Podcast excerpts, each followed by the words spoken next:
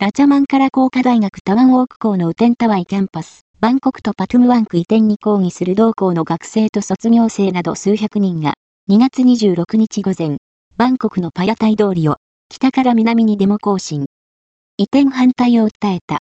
ウテンタワイビルダーズスクールと呼ばれていたウテンタワイキャンパスの敷地は、国立チュラロンコン大学から約70年前に借りたもので、貸借契約は2003年に切れている。チュラ大側は、1975年から土地の返還を求め交渉していたが、決着がつかず、行政裁判所にキャンパス移転を命令するよう提訴。そして、昨年12月14日、最高行政裁判所が、ウテンタワイキャンパスの移転を命ずることになった。